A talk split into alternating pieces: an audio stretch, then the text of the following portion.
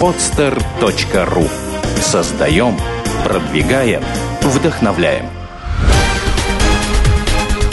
«Берись и делай» – авторская программа Андрея Шаркова. Здравствуйте, это очередной выпуск программы «Берись и делай». Программа о том, как делать бизнес с нуля и о людях, которые это делают. И сегодня у нас в студии э, замечательная компания «Ресэнерго» э, в лице трех ее представителей. Э, они сами себя представят. Здравствуйте, ребята. Да, Андрей, добрый день. Меня зовут Александр. Я являюсь генеральным директором компании «Ресэнерго». Всем привет, меня зовут Андрей. И я занимаюсь финансами в компании. Добрый день, Андрей. Меня зовут Максим. Я директор по развитию. Прекрасно. Ребят, так что же за чудо такое делает ваша компания? Расскажите. Компания Ресэнерго занимается организацией узлов учета на сетях водоснабжения, водоотведения и теплоснабжения у промышленных предприятий в основном. Помимо прочего, наша компания занимается разработкой экологической документации, согласованиями различными, ну и все, что связано с водой и теплом, скажем так. Более того, у нас есть инновационная разработка, которая сейчас проходит э, стадию оформления патента. Я думаю, что потом подробнее не расскажем. Ну, слушайте, вы такую штуку сложную назвали. Я даже не понял до конца, как это все выглядит. Можете вы так упростить для тех, кто, э, как и я, не совсем понимает, о чем идет речь? Да, на самом деле все достаточно просто. Любое предприятие пользуется водой, пользуется теплом и отводит, э, грубо говоря, называемые, так называемые стоки. Это использованная вода. То есть, э, когда предприятие получает воду, оно должно за нее платить. Это ставится специальный узел учета. Да, это как водосчетчик в квартире, только устройство более сложное, потому что является, скажем так, на больших диаметрах, на большее э, потребление воды рассчитано, да, там ставится сложное электронное устройство. На теплоснабжение аналогичная ситуация, необходимо считать то тепло, которое потребило предприятие, и заплатить за то тепло, которое было использовано. И на водоотведение это, скажем так, э, на самом деле сейчас наша, наш конек, да, потому что на сетях водоотведения вода, которая уходит либо в сети водоканала, либо в открытый водный источник, который тоже обязаны все считать, но ее считать сложнее, потому что она течет не по напорным трубам, к которым мы все привыкли, а по неким безнапорным потокам, которые не полностью заполнены трубопроводы, каналы и так далее. Слушай, это все вот по-прежнему звучит очень сложно. Вам, вам лет-то сколько, что вы к этому пришли? Нам всем по 26 лет. По 26 лет. возраста, да. И э, вот ваши клиенты, я так понимаю, это большие заводы, крупные компании, э, у которых есть необходимость учитывать все это дело. И я всегда представлял, что этот рынок, он достаточно консервативный, и занимаются им взрослые дядьки, а и тут молодые ребята пришли и начали просто всех рвать. Как вообще это произошло? Ну, так и есть. Рынок достаточно консервативный, и пришлось сломать некоторые стереотипы, пришлось где-то прогнуться нам, пришлось где-то прогнуться нашим клиентам для того, чтобы получить наибольший эффект. А как все началось? То есть нам рассказать с самого начала? Да, просто вот мне сложно представить, как э, молодым ребятам, прогрессивным, э, вот пришла идея заниматься там не рекламой, не интернетом, не маркетингом, как, в принципе, большинству наших гостей, да, а заняться такой достаточно серьезной работой, серьезными вещами. Вы как, с детства, что ли, об этом мечтали? Э, давайте я отвечу на этот вопрос. Э, смотрите, в любом случае, когда открывает бизнес какой-то человек, он открывает его по двум причинам. А, точнее даже по двум, наверное, причинам, причинам открытия этого бизнеса. Он либо хорошо разбирается в этой отрасли, либо он видит какую-то проблему на рынке и хочет ее решить. У нас был путь первый. Мы хорошо в этом разбирались. Так уж получилось, что мы с Александром э, работали примерно в той же отрасли и понимали все эти проблемы. Да, то есть э, мы раньше работали на обычной работе, э, получали за это зарплату, сидели в офисе там с 9 до 12 ночи, скажем так, да, и в какой-то момент просто э, пришло насыщение вот этим всем. То есть ты, когда работаешь в офисе, ты понимаешь, ты видишь проблемы, ты понимаешь, как можно что-то усовершенствовать, тебе не всегда это разрешают делать. Э, у нас как-то с Александром в один момент настало вот вот ощущение того, что пора чем-то заниматься своим, и вот мы э, созрели и открыли свою компанию, которая занимается немножко другими вещами, нежели тот, да, рынок, где мы раньше работали. Но в то же время мы в этом хорошо разбирались. То есть вы не стали конкурентами вашего бывшего работодателя? Нет, на самом деле здесь, да, вот очень тонкая грань. Я думаю, что все, конечно, не поверят, но мы э, с бывшими, с нашими, да, там, работодателями не пересеклись ни разу. Ни разу. На самом деле дело даже не в том, что мы там где-то хотели пересечься, не хотели пересечься. Просто работая на предыдущего работодателя, мы видели какие-то проблемы, которые надо решать. И в эти проблемы работодатель предпочитал не соваться. Угу. Поэтому мы ушли именно для того, чтобы решить эти проблемы. А поскольку он туда не ходит, рынок свободен. А вы пробовали решить этот вопрос внутри той компании, сделать это там, инициативное предложение или нет?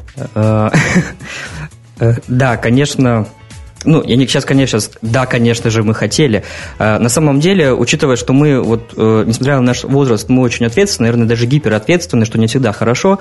Да, конечно, мы пытались что-то решить. Мы пытались предлагать, мы пытались действовать. Э, я на работе проводил э, раньше там 12-14 часов в сутки, да, то есть была неимоверная усталость, не было отпусков, при всем при этом зарплата была не очень большой.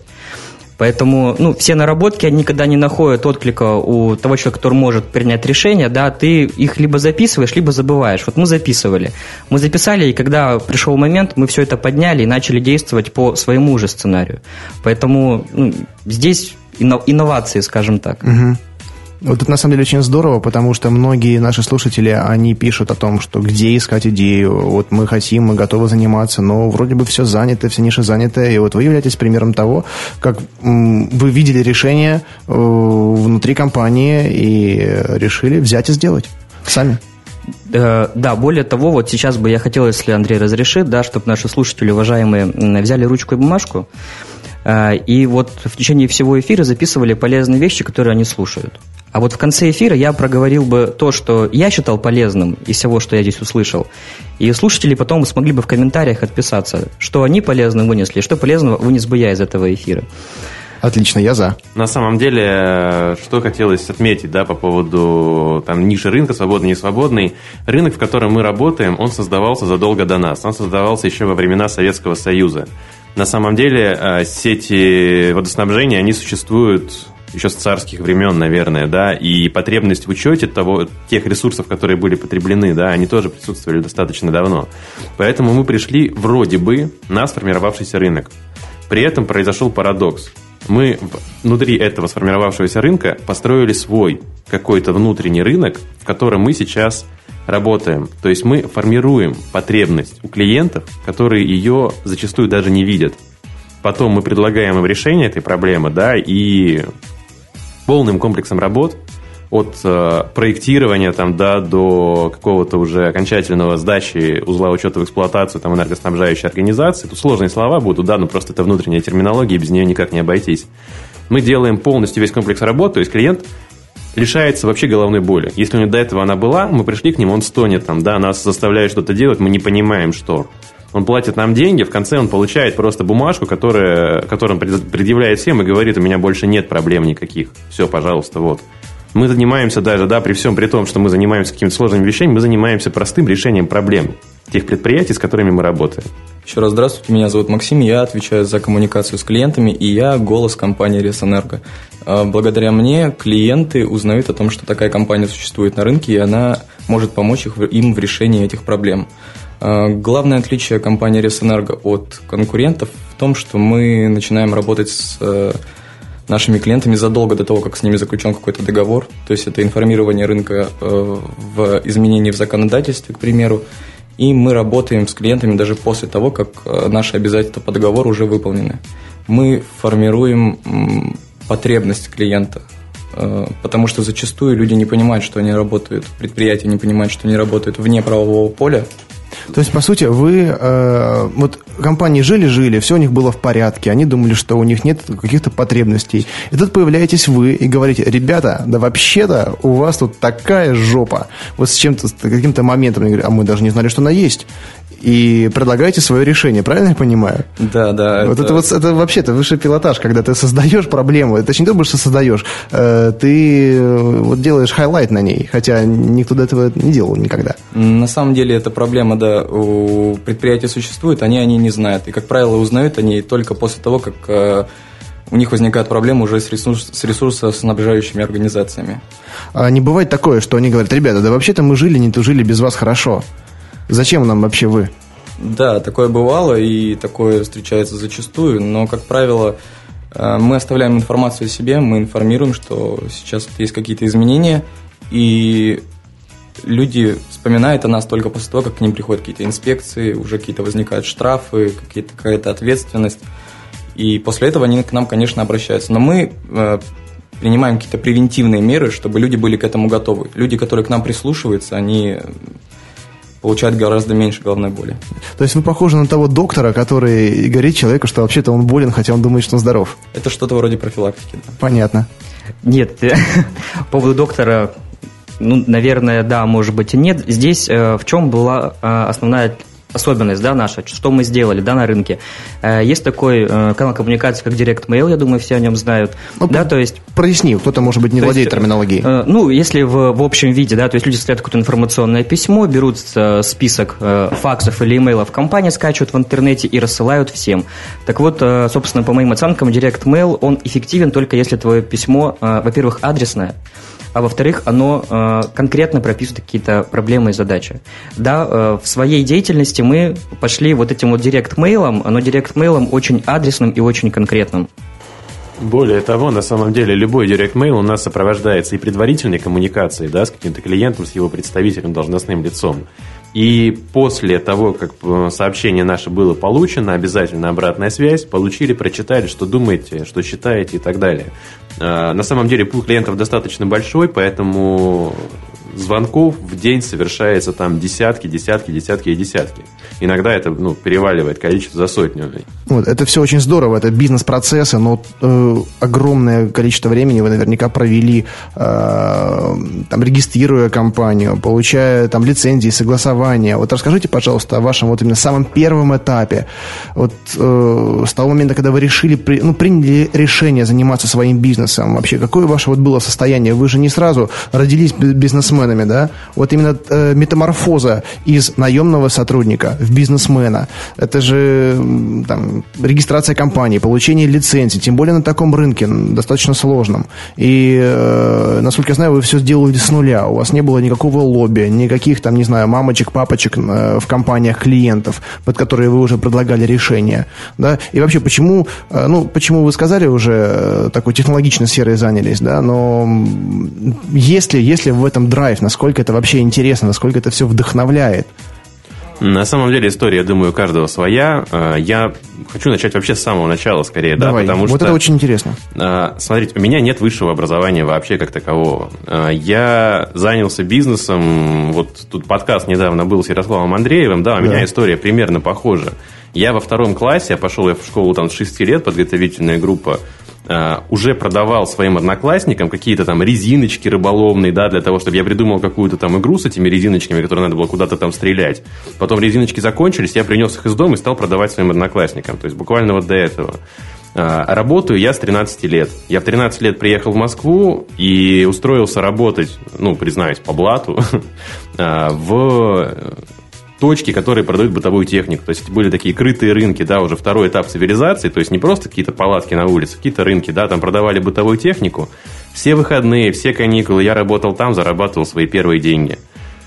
А, в школе, когда я работал, более того, зная, опять же, да, там, мы говорим про проблемы, чем заняться. Фактически школьник, блин, мне там 13-14 лет. Я работаю на этом рынке, понимаю, что я продал утюг, а мне его некуда положить, и клиенту отдаю его в руки. Да, у меня нет пакетов, я не знаю, где их взять.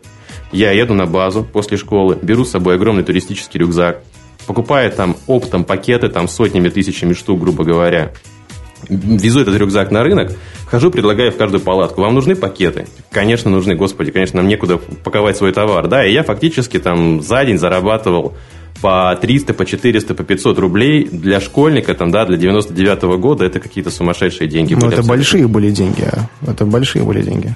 Вот, поэтому история, я думаю, у каждого своя. При этом я пошел э, сначала учиться, да, в какой-то универ, поступил, там, пытался год отучиться и понял, что все это дело не мое. И работа, она в какой-то момент перевесила. Пригласить меня на пост коммерческого директора, там, сети как раз магазинов бытовой техники, да, поскольку я в этом разбирался. Я бросил универ и ушел там, собственно, работать. То есть вот, собственно, мой этап становления. Я думаю, что было бы интересно, да, послушать, что в нашей команде Андрей, который изначально был моим партнером, с которым мы открывались, это человек совершенно другого склада ума, совершенно другого характера. А, Андрей, расскажи лучше. Наверное. Ну, у меня история очень отличается, кардинально отличается от истории Александра. Э, я, собственно, не работал в школе.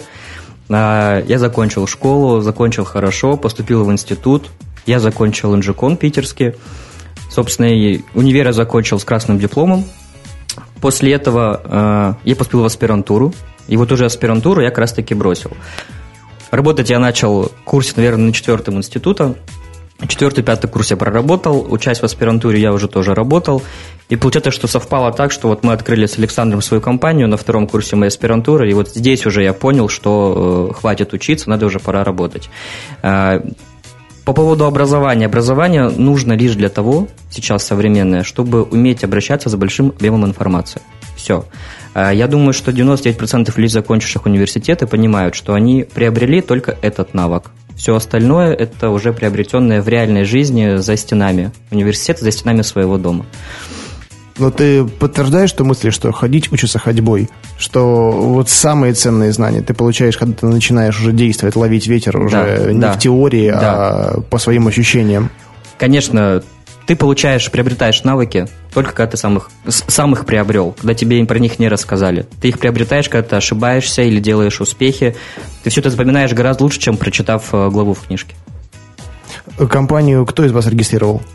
Ой, здесь вообще отличная история, потому что мы работали в той компании, про которую мы говорили в самом начале, мы уже понимали, что надо из нее уходить, уже примерно там сформировали там план, как мы это будем делать, и тут у меня намечается длительная командировка, я тогда управлял продажами в той компании, длительная командировка на юга России, там Ростовская область, Краснодарский край, там на Кавказ и так далее, то есть я уехал где-то на неделю туда, наверное, существовать, и нужно было в этот момент открывать компанию.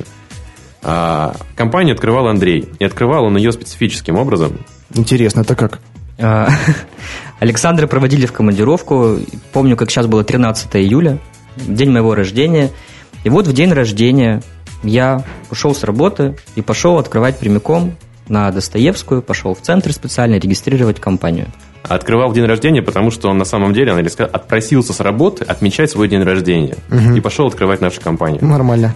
Друзья, на самом деле мы сейчас так вот поговорили, да, что мы сказали, что отгул на самом деле пошли открывать компанию, вроде как продолжили то дело, то есть э, не подумайте, что мы там, да, взяли все идеи, их украли и перенесли на рынок, как это зачастую бывает в России. Вот такое впечатление могло сложиться. Да, я думаю, что после вот э, пару фраз такое еще не сложилось.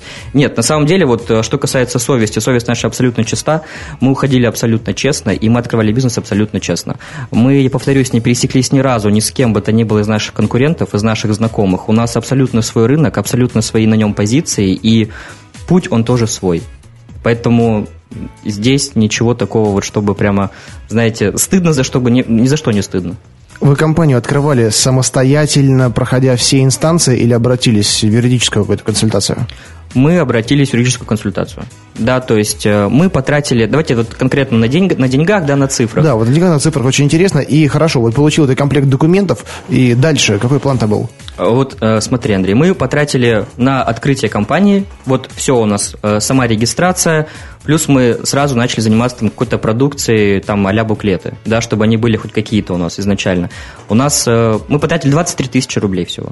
23 тысячи, ни копейка больше. У нас, во-первых, денег лишних просто не было, да, и мы пошли вот э, путем минимальных затрат. Мы открыли компанию, получили пакет документов. Э, мы начали работать с первого дня.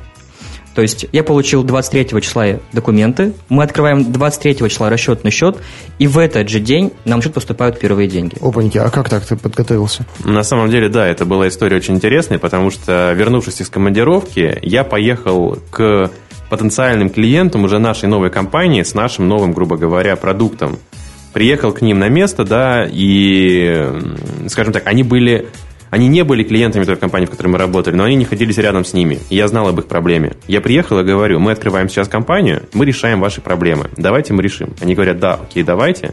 Мы с ними заключаем договор, фактически не имея даже расчетного счета в тот момент.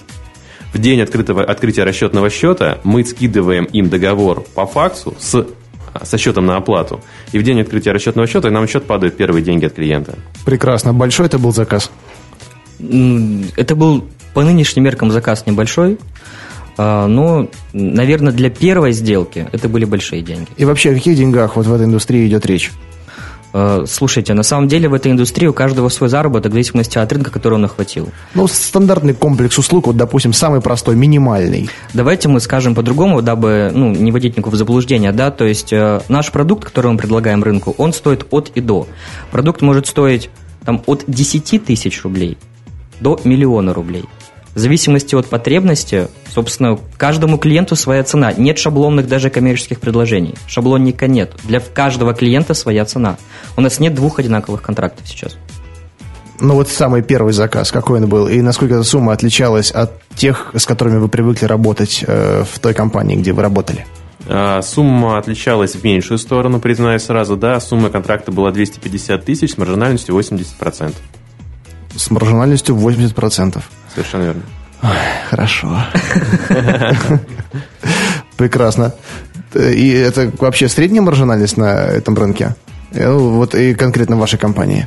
И здесь парадокс. Чем э, больше сумма контракта, тем маржинальность ниже. Ну, в принципе, ничего есть, ну, парадоксального в этом то есть, нет. Да, то есть сейчас э, можно подумать, что, ага, 10, 250 тысяч рублей, 80% маржинальности, так, все сразу же э, взяли за основу миллион, умножили на 4, получили маржинальность. Такого не бывает, то есть здесь везде по-разному. Прекрасно. Слушай, хорошо. А что вам потребовалось для того, чтобы оказать эту услугу? Там оборудование, люди, или вот все вдвоем просто ваш интеллектуальный потенциал и опыт было, этого было достаточно? На самом деле для реализации данного проекта это были, скажем так, наработки предыдущие, да, то есть мы знали оборудование, которое мы хотим туда поставить. Мы на деньги, которые получили с этого клиента на предоплату, купили билеты в Москву, поехали в Москву к поставщику, сели с ним в стол переговоров. До этого мы напечатали визитки себе какие-то, да, приехали, дали визитки, говорим, вот мы такая-то компания, мы открылись, у нас там бешеные планы. Мы тогда еще жили в иллюзиях, на самом деле мы планировали зарабатывать десятки миллионов там в течение полугода, да, у нас были там сумасшедшие планы, и мы им, их транслировали, мы их зарядили на успех, да, грубо говоря, а, и говорим, да, вот давайте нам оборудование. Они нам отгрузили оборудование без предоплаты, мы это оборудование поставили клиенту, у нас был знакомый инженер, который самостоятельно приехал на объект, провел там сварочные работы, монтажные работы, проложил электричество, там, мы закупили ему оборудование для шкафа, он там собрал шкаф фактически, ну, грубо говоря, всю работу сделал один человек, вот этот инженер, да, именно работу на объекте конкретно. Работа у него заняла два дня, фактически. Мы запустили этот э, наш, э, фактически это был, ну, там, понимаю, что без терминологии просто не обойтись. Да, прошу прощения за иногда нашу речь какую-то там, да, чрезмерно сложно. Мы привыкли просто так общаться даже внутри компании между собой. Это был узел учета, да, то есть это была территория очистных сооружений. На эти очистные сооружения, да, которые чистят воду, которые мы сбрасываем, какое-то предприятие сбрасывало свою воду. И вот на эту трубу мы поставили просто прибор, который считал количество воды, которое идет на очистные сооружения. Вот наш первый контракт, собственно, вот таким вот он был. Это разговор о том, что бояться не нужно. Вот по поводу страхов-то. Э, до этого я так понимаю, у вас были коллеги в первой компании, а тут теперь вы все делаете сами, и ответственность тоже несете сами. Тем более, если предоплата, да, то вот как вообще, вот ощущения ваши эмоциональные, какие были в тот момент? Э, если я скажу, что было не страшно, я, конечно, совру. Было очень страшно, и я скажу больше, мне бывает страшно очень часто. Это, знаете, такое, ну, э, рефлекс. Ну, перманентное состояние. Да, то есть не, не то, что он там перманентное, просто вот, да, вот мне, мне зачастую бывает страшно. Э, но при всем при этом э, глаза боятся, руки делают. На самом деле здесь просто есть определенное разграничение, помимо ответственности, да, какое-то возможное разграничение еще эмоционального состояния в компании. Э, я, например, очень часто предлагаю какие-то сумасшедшие идеи, которые говорят, да, давайте сделаем. Андрей говорит, нет, мне страшно. Ну, грубо говоря, да, нет, давайте сейчас подумаем, сядем, спокойно подумаем, притормозим и скажем, надо нам это или не надо.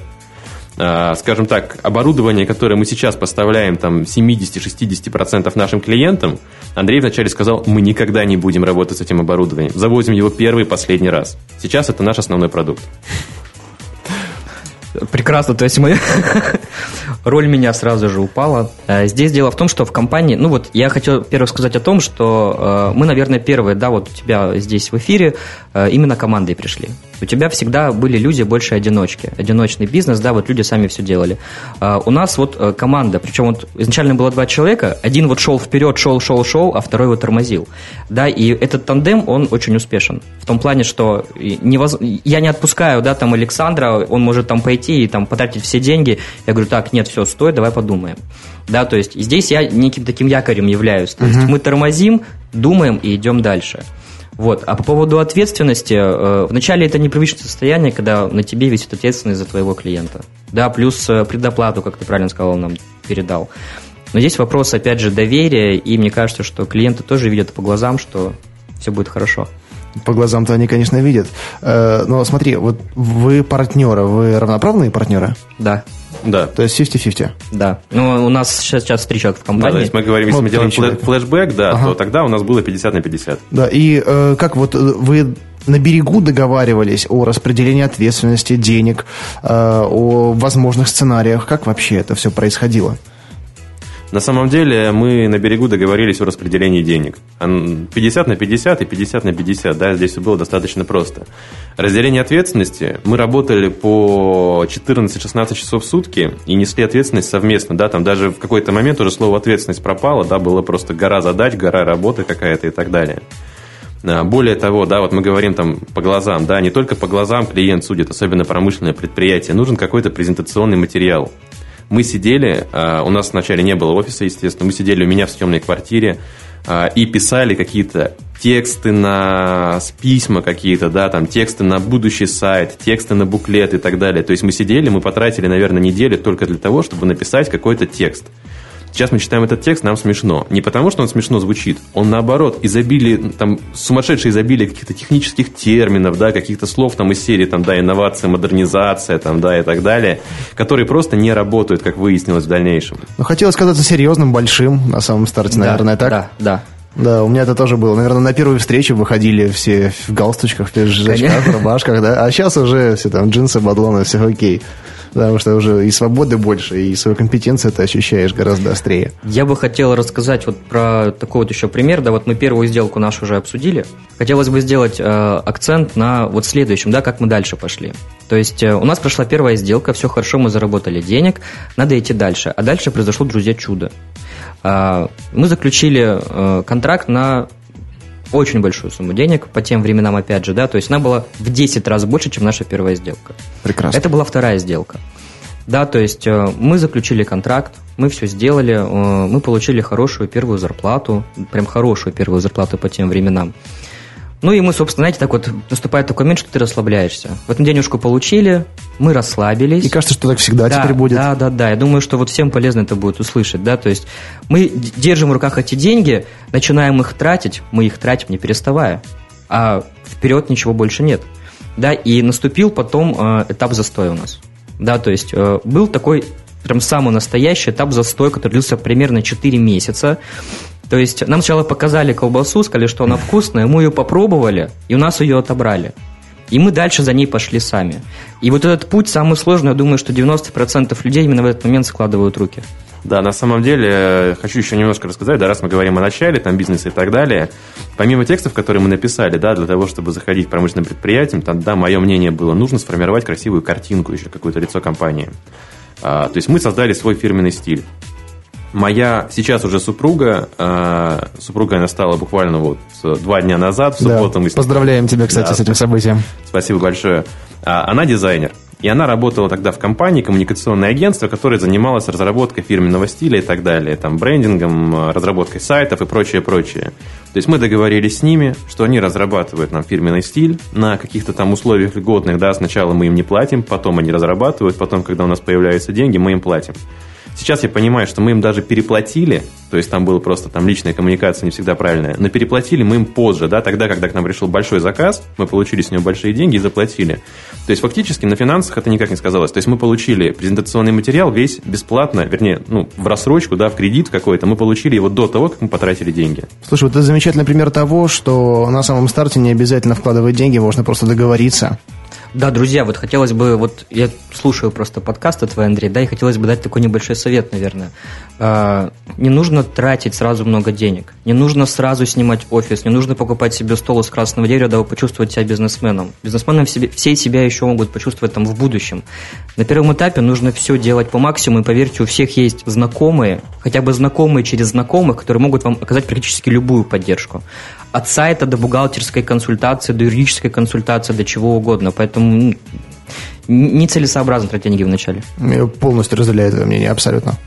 Вот. И на самом деле, да, продолжение экономии средств, э, я считаю, что сейчас мы, несмотря на то, что у нас достаточно большое количество заказчиков, достаточно крупные наши клиенты, наши затраты минимизированы настолько, что дальше их усушить уже невозможно. Этим, я так понимаю, Андрей занимается. Да, Совершенно верно, да, совершенно верно. Первый наш офис мы сняли э, спустя сколько? 3-4 месяца после открытия компании. Э, это мы нашли просто самое дешевое предложение на рынке. Там было что-то 400 рублей за квадрат. Мы сняли себе 30 квадратов офис. Первый рабочий день мы приходим туда, у нас ни мебели, ничего, да, мы снимаем плитку с потолка, которая навесной потолок. Я сижу на этой плитке с ноутбуком, грубо говоря, работаю. Интернет там бешено дорогой, покупаем йоту за копейки какие-то, да, сидим с этой йотой работаем. То есть первоначальные затраты, они совершенно не обязательно должны быть массивными, какими-то большими. И даже последующие затраты должны быть небольшими. Я думаю, что Андрею сейчас будет интересно рассказать, где мы сейчас находимся, где мы сейчас снимаем. Ну вот первый наш э, офис просто был на Горьковской. Это был центр города, это был бизнес-центр Троицкий. Поэтому я на самом деле, там такая хорошая площадка, там очень дешевые площади, и я думаю, что многие могут воспользоваться этим предложением на рынке сейчас.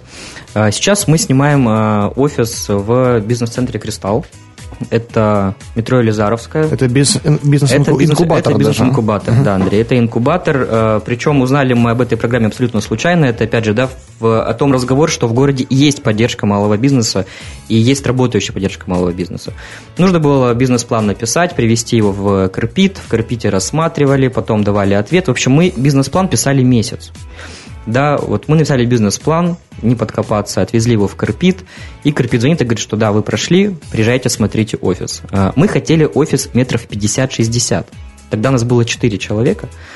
Когда мы приехали в инкубатор, э, в Кристалл, нам говорят, ну, есть последний офис, пойдемте покажем. Мы поднимаемся на этаж, и офис 92 метра. Прекрасно. А, Учитывая, что вот я очень эмоционален, сразу же сказал Александру, Саша, нет, мы уходим отсюда. Нет, он очень большой, он мне подходит. В итоге, когда мы вышли, уже успокоились. Э, ну, давай попробуем, ну, давайте попробуем.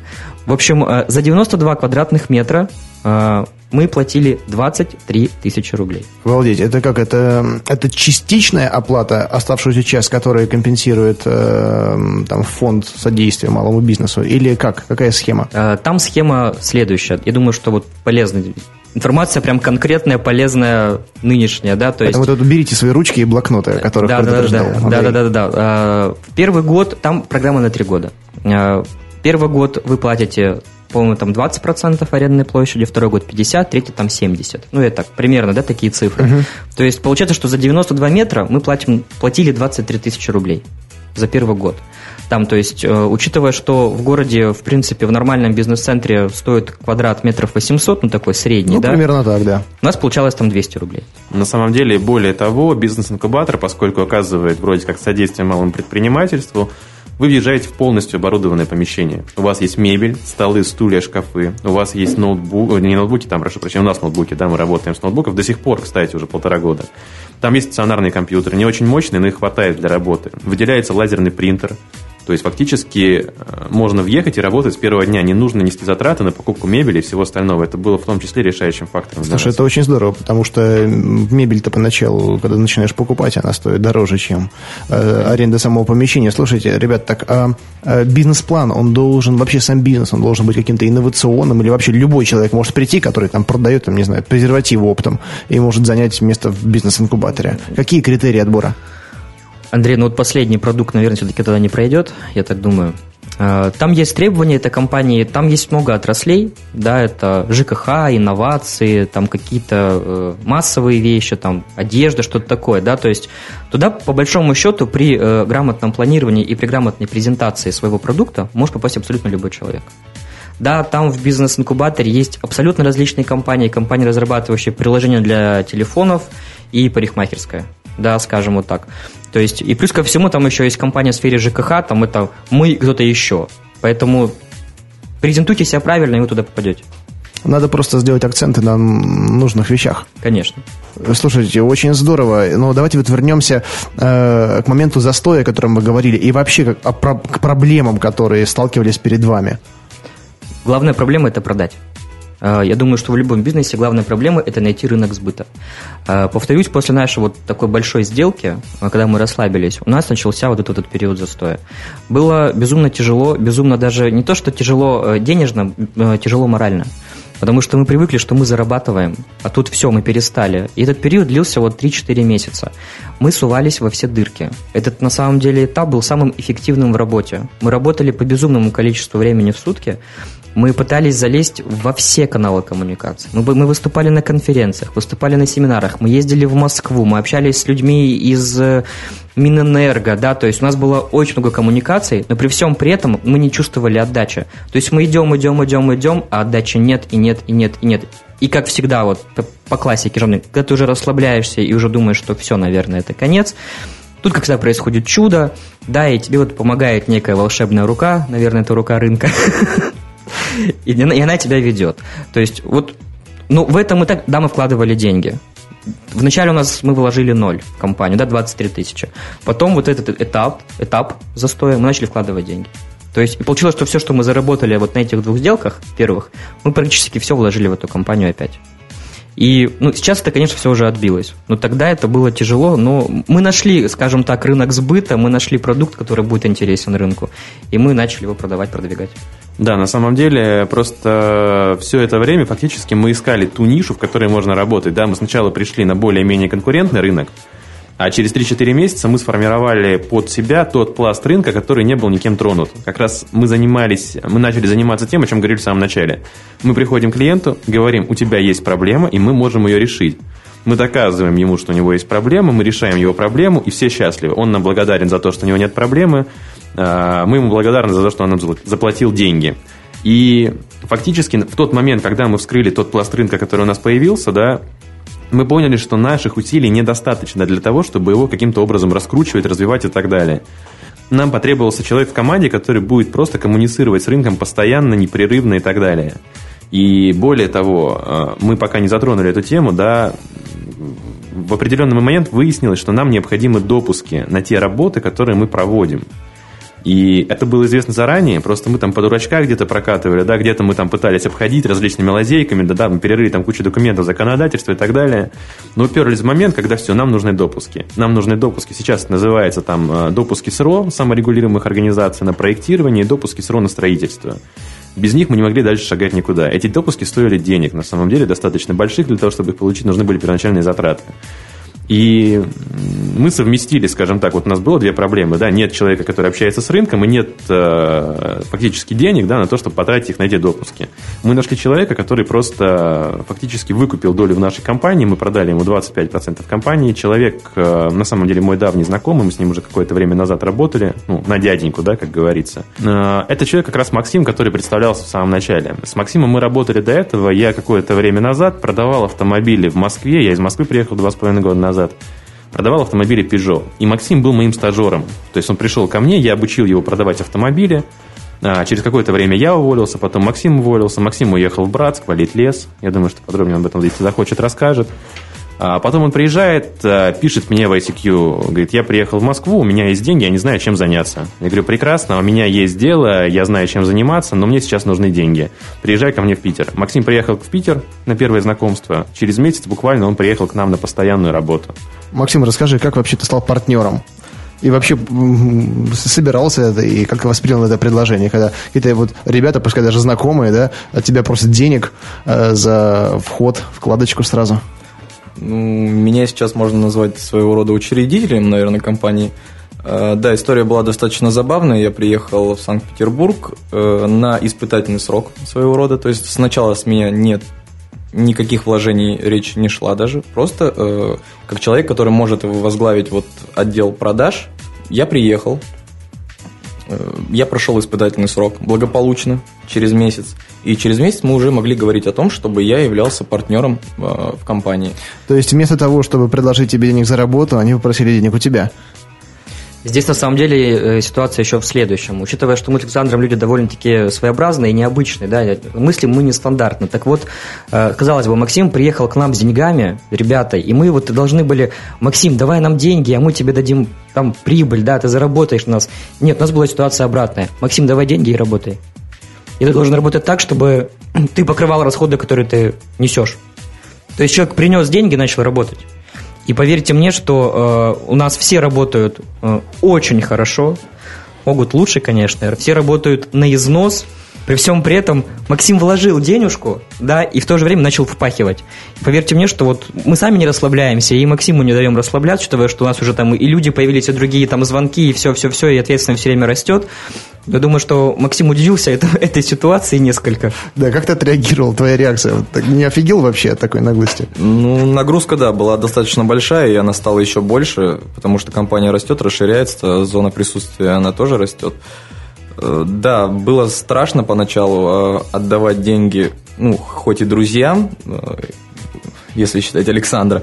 Андрей я практически не знал, но когда я приехал, я увидел, как глаза, глаза горят у ребят, и что рынок это действительно интересно, и я поверил даже не столько в саму компанию, сколько вот в этих людей.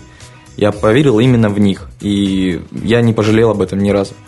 Друзья, думаю, что Максим сделал на самом деле очень удачное вложение в том плане, что он начал работать не с друзьями, а начал работать сначала с партнерами, а потом уже с друзьями.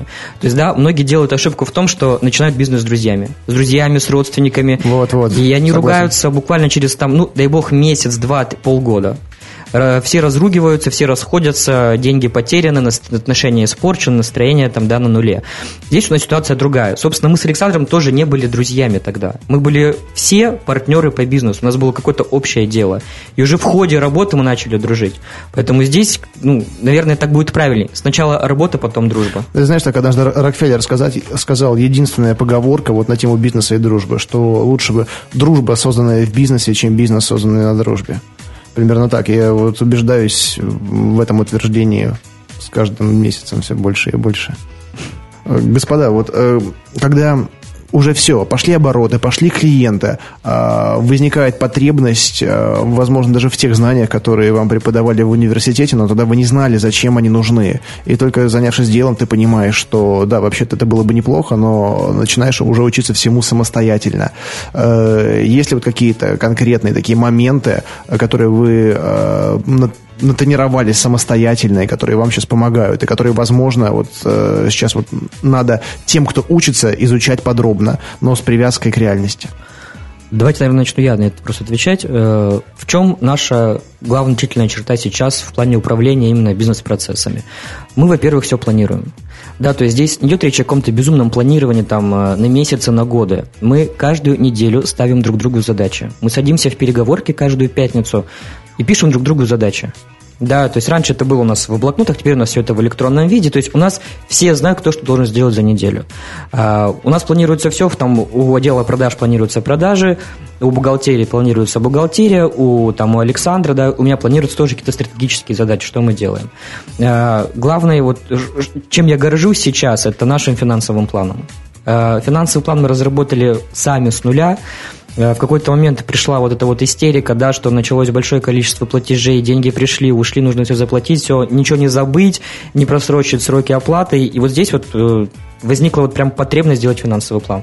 Мы этот финансовый план сделали, наверное, недели за две, и вот он у нас уже наверное, полгода не менялась его форма никак, и он нам помогает, и у нас ничего не забыто. У нас все оплачены вовремя, и мы спокойно знаем, когда у нас что будет, происходить, что на расчетном счете у нас происходит, что происходит с поставщиками, что происходит с клиентами. Да, я думаю, что вот Александр дальше расскажет про какие-то другие вещи, которые мы делаем. Даже не только про другие вещи, на самом деле про финансовый план, чтобы было понятно, это обычный документ в Google Docs. Это просто экселевская табличка, да, для того, чтобы люди не пугались там, да, там фразы «финансовый план», Excelская табличка в Google Docs, где забито там, да, состояние счета на текущий момент, забиты все клиенты, а, поступление денег от них, да, в определенную дату, затраты, которые нам придется понести, да, для того, чтобы исполнить наши обязательства по договору, там, и текущие операционные расходы, там, офис, туда-сюда, там эти деньги небольшие, мы их оптимизировали, но тем не менее они есть. То есть просто обычный документ, который максимально эффективно сейчас работает. И скажу дальше, да, про планирование мы говорили. У нас есть просто некая так называемая CRM-система. Мы сделали веб-CRM-систему, то есть мы запустили, у нас в том числе все наши э, управленческие функции, да, они максимально выведены в облака, как это сейчас модно говорить, да, в интернете. У нас есть CRM-система, которая базируется на нашем хостинге, да, и она имеет доступ через веб-интерфейс. Мы заходим по определенному сайту, вводим логин, пароль, видим всех клиентов, видим по каждому клиенту всех контактных лиц, какое по нему следующее действие, там, да, с любого телефона, там не говорим про iPhone, у меня там одно время там iPhone был сломан, я заходил со старого своего Sony Ericsson, да, которому там уже 6 лет, наверное, если не больше. Там заходил, это все позволяло делать. То есть все это бесплатно в интернете распространяется, можно всегда найти, да, инструменты планирования какие-то элементарные, они общедоступны, и они очень просты к освоению на самом деле. Можешь назвать эту систему, если не сложно? Сейчас мы работаем с системой, которая называется клиентская база. Это русская разработка, веб-CRM-система, которая максимально масштабируема. То есть там настраивается каждое поле, для этого не нужно обладать никакими навыками, там поэтапная установка кликами next, next, next, грубо говоря, да, залили ее на хостинг. А дальше заходите в панель управления, все интуитивно понятно, просто настроили, там, поставили галочки, поменяли название полей и стали работать. Все максимально просто и понятно. А, что бы я хотел сказать по поводу компаний, с которыми мы сотрудничаем. А, представьте себе, что миллионы людей в Санкт-Петербурге просыпаются в домах с отоплением, вы делаете себе омлет, закуриваете сигарету, вечером вы там, к примеру, выпиваете пиво. А, и все это предприятия, которые производят тепло, обогревают ваши дома, там, это какие-то птицефабрики, это какие-то табачные компании, пив, заводы, ресурсоснабжающие организации. Большинство из них это наши клиенты. И очень приятно, что сейчас, когда ты едешь в автомобиле, когда мы с ребятами втроем едем в автомобиле, э, мы можем смело там показывать пальцем на билборды, мы можем показывать пальцем там на автомобили с рекламой и говорить, да, вот с ними мы работаем. И это все достаточно крупные фабрики, крупные предприятия, и все оказалось не так страшно, как казалось бы. То есть э, к ним зайти очень просто. Э, для клиентов ты в первую очередь, э, наверное, скорее все-таки друг хотя, наверное, в продажах нельзя так говорить, но э, ты авторитетный друг, который помогает, вот э, к чему мнению прислушиваться. Потому что, еще раз повторюсь, мы не э, продаем какую-то определенную категорию товаров. Мы продаем э, именно то, что необходимо клиентам. То есть, если им нужен, э, допустим, расходомер одной компании, да, там... Давайте без терминологии. Да, да, пожалуй, без терминологии. Просто мы предлагаем продукцию, которая подходит именно им. Не какой-то определенной компании, которая именно здесь нужна. Да. Я бы еще хотел добавить, что все наши продукты, все наши решения, они рабочие. То есть нет такого, что мы приходим к клиенту, даже после того, как нам уже открыли дверь, мы зашли, мы начинаем там э, разводить, да, такое вот русское слово. Нет, если мы видим, что клиенту это будет дорого и можно сделать дешевле, мы сделаем это за адекватные деньги. Нет этого вот разводилова, понимаете, потому что зачастую вот когда говорят, что вот пришли дорого, предложили, все сломалось, ничего не работает, деньги потратили. Пока мы не убедимся, что вот то, что мы сделали, работает, и то, что это адекватно по ценнику, мы ничего не будем предлагать. Добросовестный подход, правильный. Да, более того, поскольку у нас достаточно низкие издержки да, в бизнес-процессах, у нас, правда, операционных затрат очень мало, мы можем позволить себе делать очень низкую стоимость нашего продукта для клиентов. То есть, если мы говорим даже, да, у нас есть какие-то опосредственные, да, грубо говоря, э, наши конкуренты, и они не могут предложить тот ценник, который можем предложить мы. У нас практически все, вся компания работает на аутсорсе. То есть в компании сейчас оформлено официально 6 человек. За ними, за всеми закреплена, закреплена определенная ответственность. То есть каждый отвечает за свою какую-то зону. Если нужна реализация на объекте, на конкретный объект, в конкретный день приезжает там 8 человек, которых мы нанимаем на этот день, и они там делают всю работу. То есть фактически за разовую оплату, да, там, нам не приходится платить там, всю зарплату этим людям за простой, которые не сидят в офисе, да, там ВКонтакте или приют в потолок. Поэтому клиент получает э, тот же продукт, который есть на рынке, даже, я бы сказал, лучше, да, без ложной скромности, потому что мы даем полное решение проблемы до последней бумажки. Получает его за адекватные деньги, за деньги меньше, чем есть у наших соседей. То есть получается такой цифровой бизнес, когда ты подключаешь ресурсы по мере их необходимости. Да, да, и вот, э, казалось бы, да, вот мы втроем приехали, у нас есть четвертый человек, который сейчас в офисе, а он занимается у нас э, как бы технической частью, да, вот именно если говорим про техническую часть, то это вот такой как бы центр ответственности инженерный. То есть здесь вот посоветовал бы всем закрепить э, точки ответственности в офисе, да, а чтобы управлять людьми нужно, можно и на расстоянии, потому что держа там штат, то есть там из 15 инженеров, которые могут понадобиться тебе завтра, а могут не понадобиться тебе месяц, но это как бы неэффективно. Да, поэтому мы пошли вот этим путем другим. Мы в офисе собрали команду, которая думает, а на аутсорсе команда, которая делает. И вот по такому пути вот мы живем уже полтора года. Да, сейчас хотел бы еще сказать, на самом деле, про новый продукт, который мы разработали, да, который я упомянул в самом начале. Он разрабатывался по тому же принципу. Мы вскрыли потребность рынка, что этот продукт нам, ну, рынку необходим фактически, мы знаем об этом. А, этого продукта нигде нету. Мы прорыли весь интернет, мы прорыли западные, зарубежные компании. Мы прорыли, сделали там сами патентный поиск, заказали патентный поиск. Это не то, что нет такого продукта, он даже не запатентован нигде. Мы, опять же, наняли инженеров, а, которым мы не заплатили ничего. То есть мы их наняли исключительно на процент, который они получат в дальнейшем при реализации данного продукта. Они сами разработали платы, то есть, ну, фактически это прибор, да, это некий прибор, которого сейчас на рынке не существует. Они спроектировали платы, они там заказали все оборудование из Китая, там привезли какую-то инновационную проволоку из Китая, которая выглядит как черные ниточки, да, которые даже не как металл, а какое-то графическое волокно какое-то, да. Там везде все нашли, везде договорились, все к себе привезли, где-то там спаяли эти платы, что-то там припаяли, какие-то лампочки, собрали коробочку, приносят, опа, работает. Работает то, что нам надо, да. Мы взяли этих людей на процент. На самом деле, я считаю, да, что это максимально эффективная система мотивации.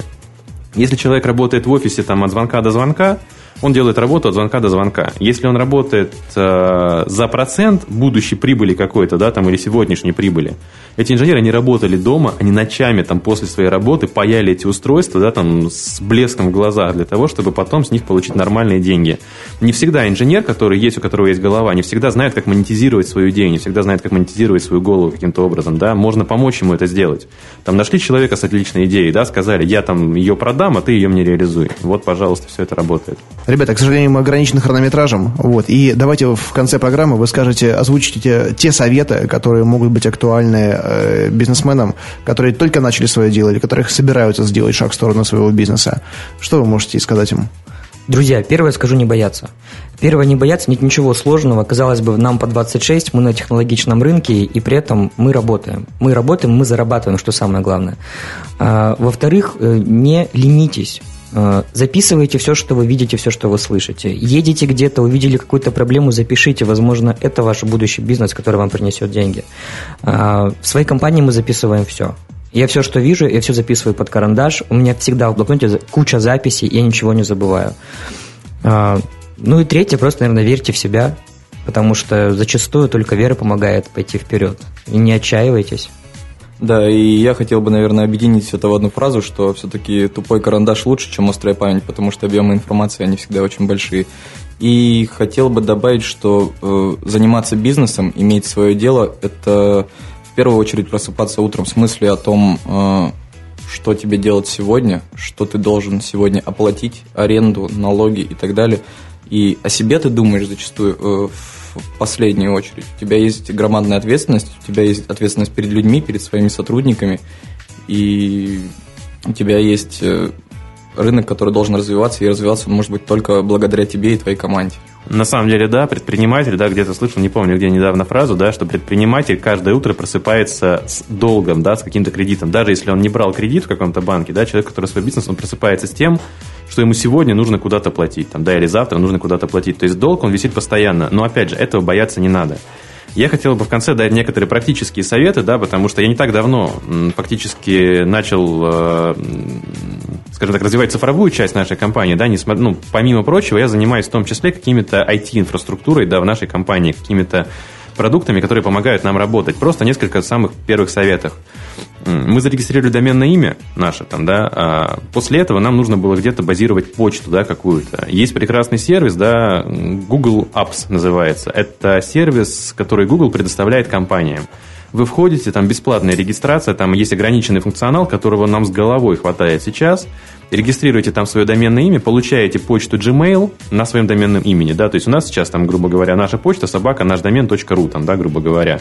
И вся эта почта приходит на Gmail. То есть там все, календарь, в котором можно планировать свои события, гугловский, да, то есть мы подключили в календарь всех нас, мы друг другу там, да, какие-то там поездки планируем через календарь. А, это чат G-Talk, да, когда можно в любой момент там, да, связаться с любым из сотрудников в режиме реального времени, с ними пообщаться, какие-то такие вещи. Опять же, это вот веб-CRM-система. То есть, э, на самом деле, сейчас век цифровых технологий, да, и какую-то возможно всегда упростить свою работу, просто использовав тот или иной продукт, который представлен на рынке. Да, друзья, смотрите, наша программа с недавнего времени, с, прошлой недели будет выходить, э, ну, точнее, уже выходит два раза в неделю. И э, мы, так, скажем так, немного меняем формат, точнее, не то, чтобы его меняем по советам наших слушателей и по нашим соображениям. Э, раз в неделю мы будем представлять, представлять э, вот таких ребят, э, которые расскажут о своих историях успеха. И э, второй раз мы будем обсуждать какие-то конкретные инструменты, которые помогают бизнесменам, или э, какие-то конкретные направления бизнеса, такие как, например, франчайзинг, да, был очень популярный выпуск. Вот, и э, было бы вам интересно поделиться информацией о каких-то инструментах, о решениях, которые помогают вам в бизнесе в отдельном выпуске. Я думаю, что да, приглашайте, и мы с удовольствием придем. Прекрасно. Ну, тогда мы увидимся. Ребят, спасибо большое, что пришли. Э, я надеюсь, мы увидимся не еще не раз в этой студии. И перед вами был пример конкретного офлайнового технологичного бизнеса. Э, люди, которые пошли на рынок, в принципе, который был достаточно занят, но они не побоялись э, больших взрослых компаний и предложили решение, которое оказалось востребованным. Они большие молодцы и достойны примера. Спасибо всем. Это был Андрей Шарков компания Ресэнерго. Удачи вам и до встречи. Всем успехов. Да, всего доброго.